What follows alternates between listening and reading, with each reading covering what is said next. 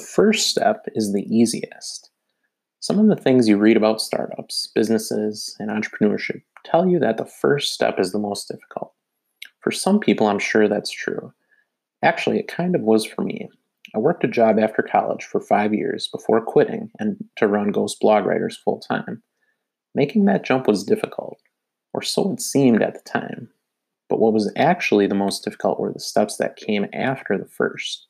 Step two, whatever that might be, is not easier than step one, and step 10 is definitely more difficult than step one.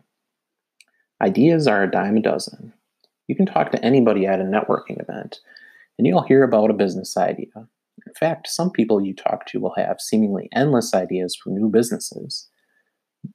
There will even be a spark in their eyes. They're in love with the idea of running a successful company and maybe even about spending the money.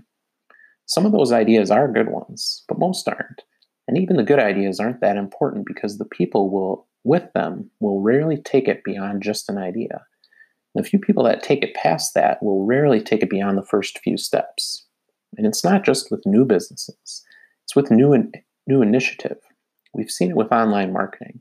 A business will run a Facebook ad and not get the return they think they should, and they give up. Or they'll post once a day on Facebook for their business give it up after a month because it's not doing what they expect it to do. There is no shortage of ideas in the business world. Anybody can find an idea. You could call that step zero.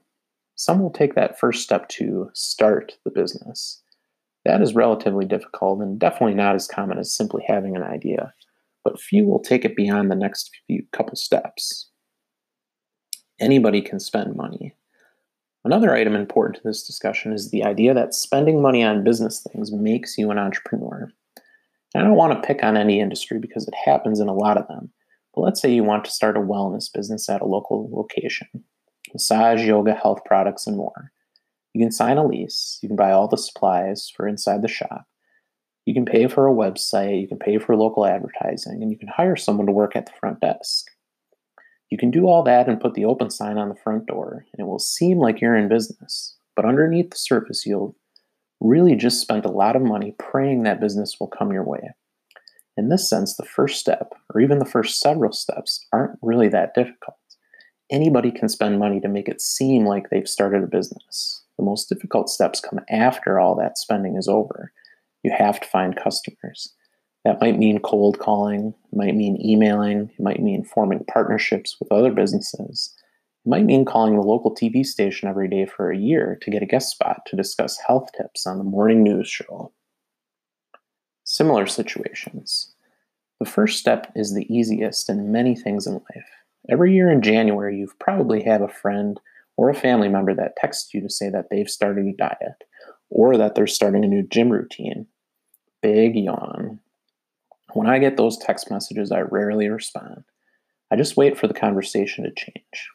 Starting a new diet or joining the local gym is the easiest step you can take to become healthy. Sure, it's not easy to step in the gym for the first time and forever, but it definitely doesn't become easier after that. If it did, then everybody that started would keep going and never quit. We obviously know that most people that join a gym in January aren't there by June, and those that start a new diet in January might lose 5 to 20 pounds by March. But talk to them in October and they're probably right back to their previous high weight if not even higher. Final thought the first step is not easy, but it's far from the most difficult. Whether it's business or in life in general, the steps get progressively more difficult. Here's one more example. Let's say you want to start golfing. If you put in 20 hours, you can become pretty good. You'll improve a lot. That's obvious since you started with no ability. But after you get pretty good, the improvements become smaller and smaller You put in 20 hours to go from horrible to pretty good. Now you have to put in 200 hours to go from pretty good to pretty, pretty good. And that's not as fun. Successful people at anything in life are willing to take the difficult steps, steps that come way after the first. Are you willing to take those steps when it comes to your business, your job, and your hobbies?